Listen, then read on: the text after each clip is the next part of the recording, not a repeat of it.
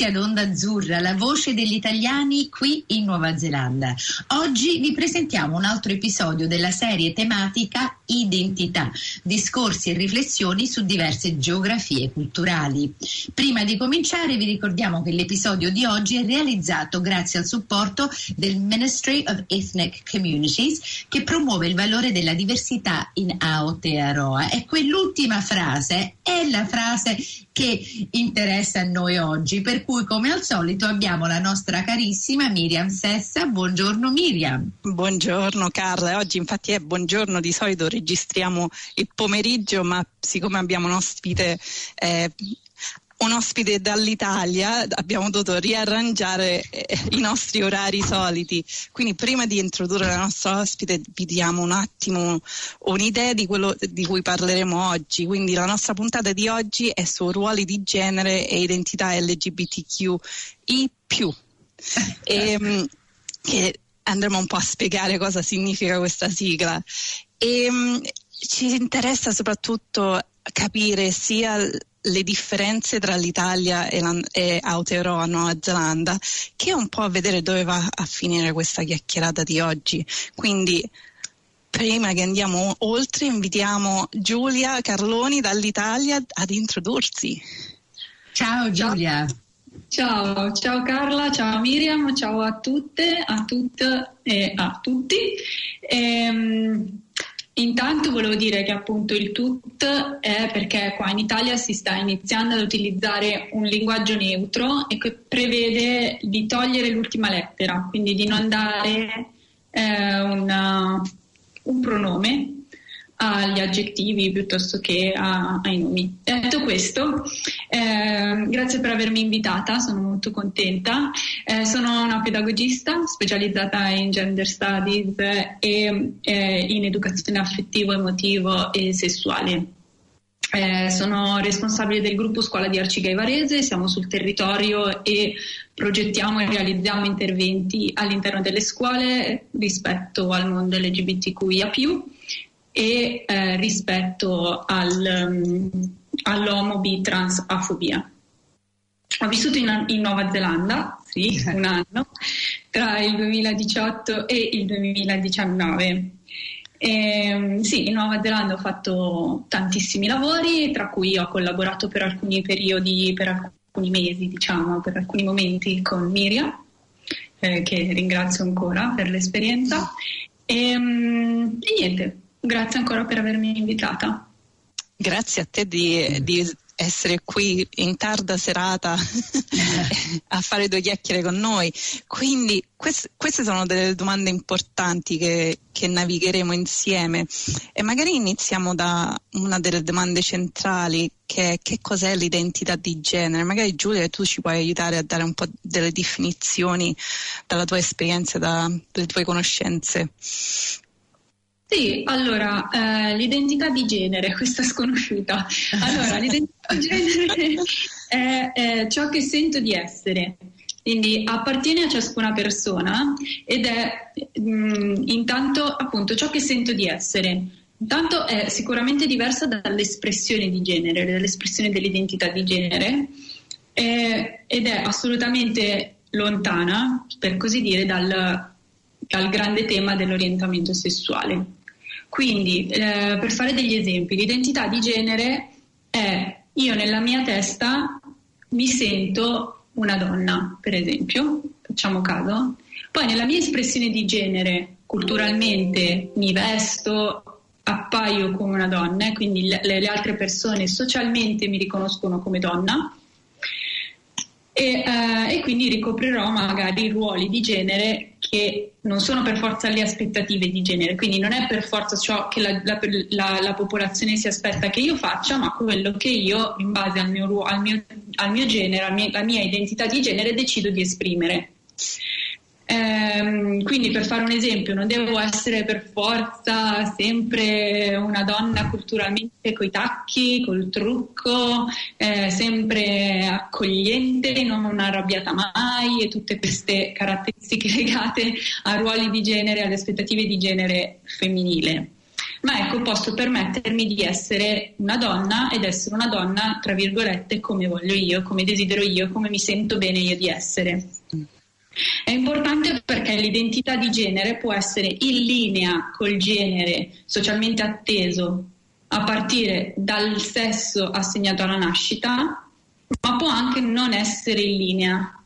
Quindi, per spiegarmi un po' meglio, quando una persona con un'identità di genere che non è in linea col genere socialmente atteso a partire dal sesso assegnato alla nascita, di solito è una persona transgender. All'interno de- e sotto il cappello T, noi diciamo che poi è la T della nostra sigla LGBT, la T, sotto al cappello T ci stanno le persone di genere non conforme. Poi l'italiano permette dire di genere non conforme cosa significa e qua apriamo un altro capitolo troppo però già persone che non, non, non, non mm, sì, scusate, nel senso che appunto la loro identità di genere non è in linea col genere che ci si aspetta da loro. Mm. C'è un eh. gruppo qui in Nuova Zelanda che fa attività nelle scuole che, che in maniera molto semplice dice eh, il sesso è quello che c'è tra le gambe, l'identità di genere è quello che sta tra le orecchie o nel cervello mm. o nel cuore e, e, e, l'orientamento sessuale sta nel cuore, quindi è, è l'allineamento di tutte queste parti di sé no? che, che, che ci dà anche più possibilità come esseri umani che non siamo ristretti ad alcuni ruoli, ma che c'è più apertura, più, eh, più anche ehm, capacità di, di, esplorare se stessi, che secondo me è una parte molto bella di questa opportunità e di, di avere queste tematiche nella società più, in maniera più aperta e di accettare, quella è la cosa, mm. che, quella è la cosa principale secondo me. Cioè, capendo questa cosa qui ti fa accettare molto di più perché ti dà un ti dà uno schema, ci dice go, esplora. Vai. Bello. Mm. Sì, magari no. siccome hai, hai cominciato a, a, parlare di questa sigla, lo definiamo un attimo per, esatto. per coloro che ci mm. ascoltano, che così siamo tutti sulla stessa pagina. Quindi c'è la L.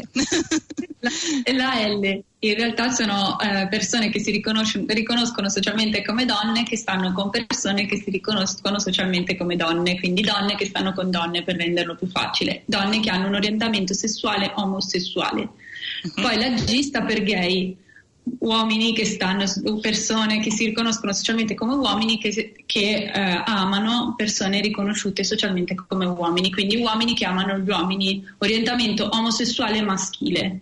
Poi abbiamo la B che è un enorme cappello, la bisessualità.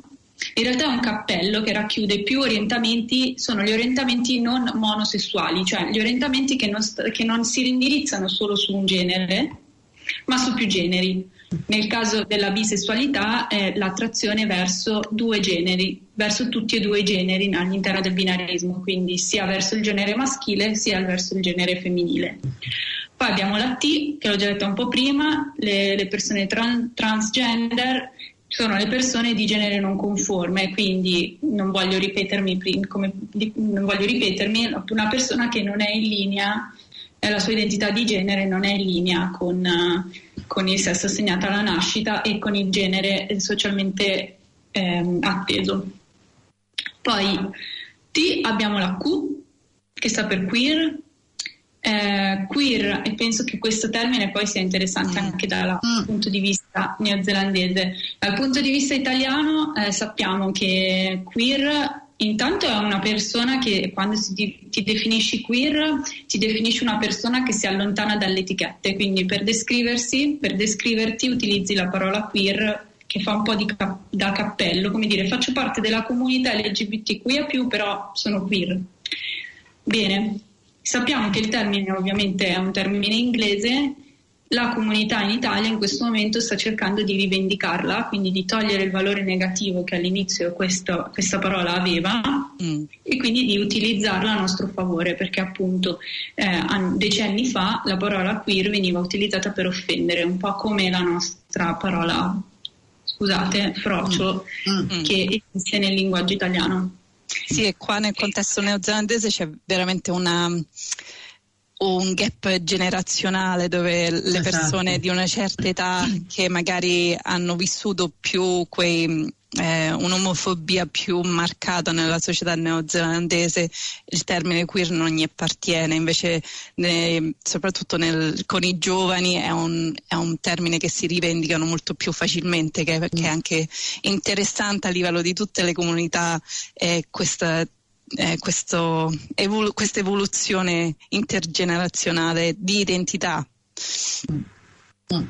Inoltre il movimento queer, lo dico, spendo solo due parole perché secondo me è molto interessante, il movimento queer è anche una filosofia, nel senso che qui eh, le filosofie queer combattono il capitalismo, il patriarcato, il maschilismo, l'eterosessismo, l'eteronormatività. Quindi sono teorie che, che appunto eh, vanno un po' a, a studiare anche le modalità in cui si, si può provare a combattere questi diciamo, capisaldi della nostra cultura italiana. E poi passiamo alla I. Ah, scusa. No, no, vai. Mhm, vai. Eh, poi eh, c'è la, la I che sta per intersessualità. Sono le persone che eh, come sesso assegnato alla nascita non hanno de- definito un, un sesso femminile o un sesso maschile, ma è che quel cappello ancora una volta enorme di persone che hanno eh, un'anatomia non prettamente femminile, non prettamente maschile, un crom- cromosomi non per forza XY o XX, ma sono veramente tantissimissime possibilità di unione tra appunto ormoni, cromosomi e anatomia. E per me la, le persone intersessuali sono anche spesso a livello di identità di genere c'è un discorso biologico, è così perché biologicamente ci sono uomini e donne, però in realtà biologicamente abbiamo uno, cioè, mi viene spectrum in inglese, non mi ricordo come si dice in italiano, c'è uno spettro dal sesso femminile al sesso maschile con tante varianti nel mezzo a livello biologico, quindi eh, questo è importante anche da capire che non è solo ehm, sì, che, che, c'è un elemento biologico anche di queste differenze. Esatto, no, grazie perché prima di passare all'ultima lettera che è la A, mi piaceva fare un piccolo approfondimento rispetto a questo e mi piacerebbe anche chiedervi come funziona in Nuova Zelanda perché non lo so. In Italia per le persone intersessuali al momento, nel momento dato che sulla, eh, sulla certificato di nascita ci deve essere per forza o la F o la M, ciò che avviene è che nei primissimi anni di vita queste persone vengono chirurgicamente eh, riassegnate al sesso che sembra essere il più vicino. E quindi delle, in Italia abbiamo mh, delle persone intersessuali e transgender proprio perché probabilmente e persone per fortuna intersessuali che eh, i genitori hanno deciso di non operare e quindi di, di, far vivere tranquillamente il loro corpo e la loro identità di genere e tutto quanto quello che viene dopo. Invece in Nuova Zelanda come funziona? È molto simile in Nuova Zelanda, quindi c'è tanta pressione di, eh, verso i genitori di fare una scelta nei primi veramente da quando il, la persona è molto piccola. E, e, quindi c'è un'organizzazione qua in Nuova Zelanda che si chiama Intersex Aotearoa perché la parola in inglese è intersex che al momento stanno facendo delle lotte per rivendicare anche i diritti eh, delle persone intersessuali di viversi la propria identità senza dover scegliere tra questo binario, ma riconoscere anche una terza identità sessuale per persone con queste varianti.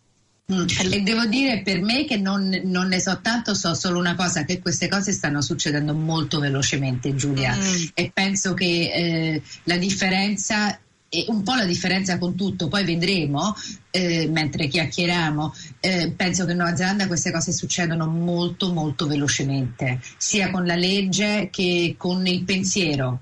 Mm. Perché io avendo due, due figli teenagers, eh, questa cosa me la sto vivendo senza chiedere troppo, perché non voglio che sia per loro una cosa che devono sempre spiegare, voglio che loro vivano la loro vita e i loro amici come sono, però vedo che questa, questo mondo, meno male, sta cambiando e si sta rivoluzionando veramente veloce. Mm.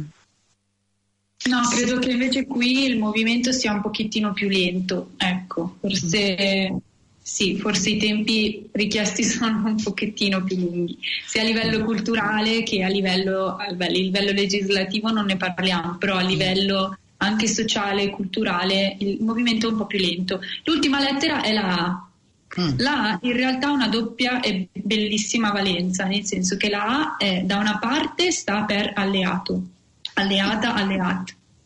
Quindi la persona che non ritiene di essere appartenente alla comunità, ma che decide lo stesso di prendere parte e di prendere parola e quindi di essere parte attiva per i diritti rispetto, appunto, rispetto ai diritti, rispetto a delle manifestazioni, cioè la sua partecipazione e nella vita quotidiana.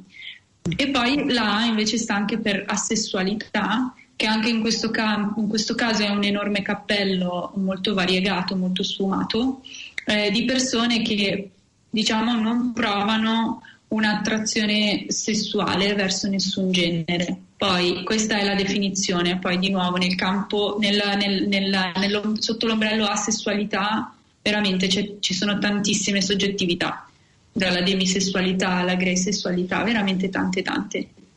E, um, in Italia adesso stiamo provando ad aggiungere la, un'altra lettera dopo la A, non so se in Nuova Zelanda sta avvenendo lo stesso, che è la P, e sta per pansessualità. Ah. Mm-hmm. E cioè un, quell'orientamento sessuale per cui le persone provano attrazione verso tutti i generi senza preferenze. Quindi eh, una cosa che poi tengo tanto quando andiamo nelle scuole da dire, e forse mi piacerebbe anche sapere se questa cosa, questo stereotipo esiste anche lì da voi, eh, si dice che la, la persona pansessuale prova attrazione per gli uomini, per le donne e per le persone trans in realtà è veramente molto discriminante verso le persone trans perché le persone trans hanno un'identità di genere, l'essere trans non è un'identità di genere, eh, quindi può essere che una persona in transizione sia, si riconosca nell'identità di genere femminile o maschile o neutra o quella che è la sua, ma non è l'essere trans, transgender o transessuale che è, non è la sua identità di genere. Ecco, quindi questo eh, ci tengo sempre molto a dirlo, non so se esiste anche diciamo, lo stesso stereotipo, comunque lo stesso modo di dire anche in inglese o in Nuova Zelanda. Quindi eh, le, mm, le, organizzazioni che fanno educazione nelle scuole credo che lo definiscono, definiscono la pansessualità come attrazione a persone di qualunque genere, per, ehm, quindi cioè, senza definire uomo, donna, trans, ma sono attratti alle persone. Di, e, e, se, e che non, che, non impo- cioè, che non, c'è un'enfasi su un genere o un altro.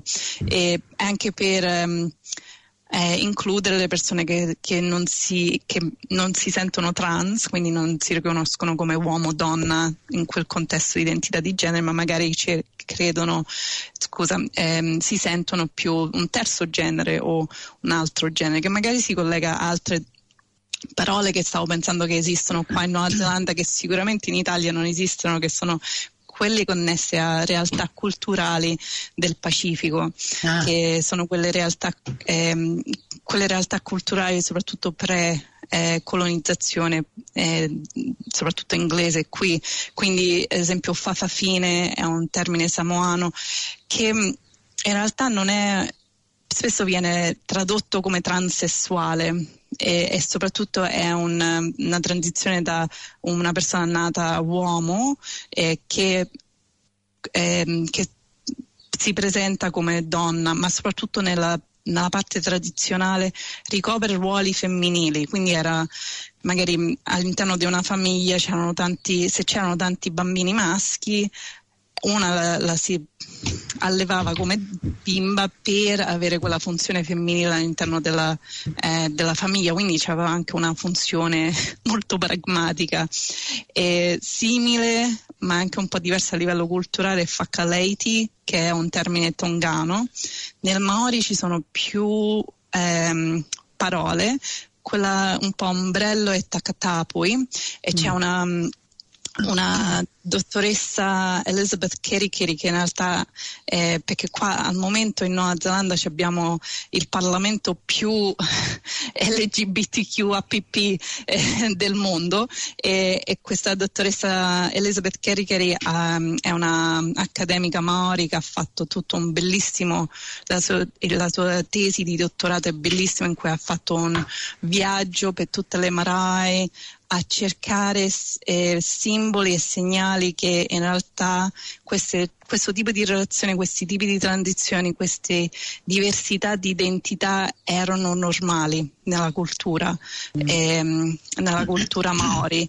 E quindi la parola ombrello è takatapui e poi c'è che ricopre un sacco di identità e Fakawaine uh, è donne attratte a donne e tanga, Tangata Iratane e um, uomini attratti a uomini. Quindi sono quelle eh, le tre, eh, te, tre, parole principali che vengono usate molto eh, di più qua in Nuova Zelanda. Quelli meno conosciuti sono eh, le parole del Cook Island che è Akavahine eh, del Fiji che è drogo drolaghi e poi c'è anche un termine hawaiano che è mahu che ci sta proprio a indicare che che, se, che, che, ci sono parole in tutte queste diverse lingue del Pacifico per parlare di questa identità ci indica che in realtà era abbastanza accettato e, e...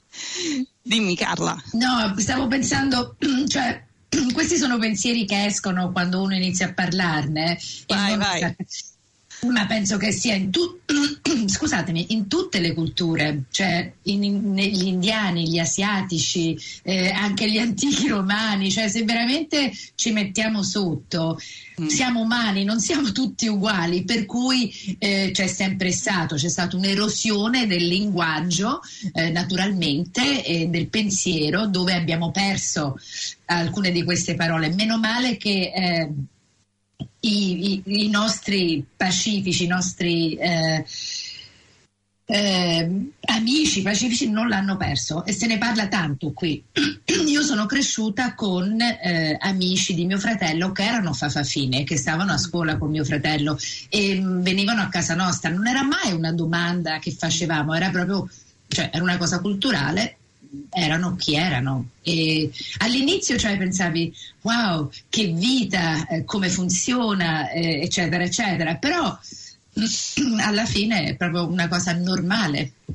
E penso là c'è, c'è, una differenza che mi viene che eh, tu sei, sei, cresciuta a Auckland sì. e Auckland ha una popolazione molto grande del, delle persone che vengono dal Pacifico rispetto a che ne so Invercargill magari che per chi non lo sa Invercargill sta uh, in fondo all'isola sud in cui la popolazione è maggioranza, di maggioranza bianca neozelandese mm. quindi anche queste l'esperienza nella Nuova Zelanda sarà molto diversa sì. a seconda se si è nelle città con più diversità culturale rispetto sia alle regioni ehm, più rurali in cui ecco per, ehm, per molti dei giovani ehm, di quest- cioè, LGBTQI più ehm, c'è proprio un senso di isolamento che magari sono, non ce ne sono, non sono tante le persone, le persone che si sentono in maniera diversa non, non escono, non, non, ne parlano e quindi le realtà di supporto esistono tantissimo come immagino anche in Italia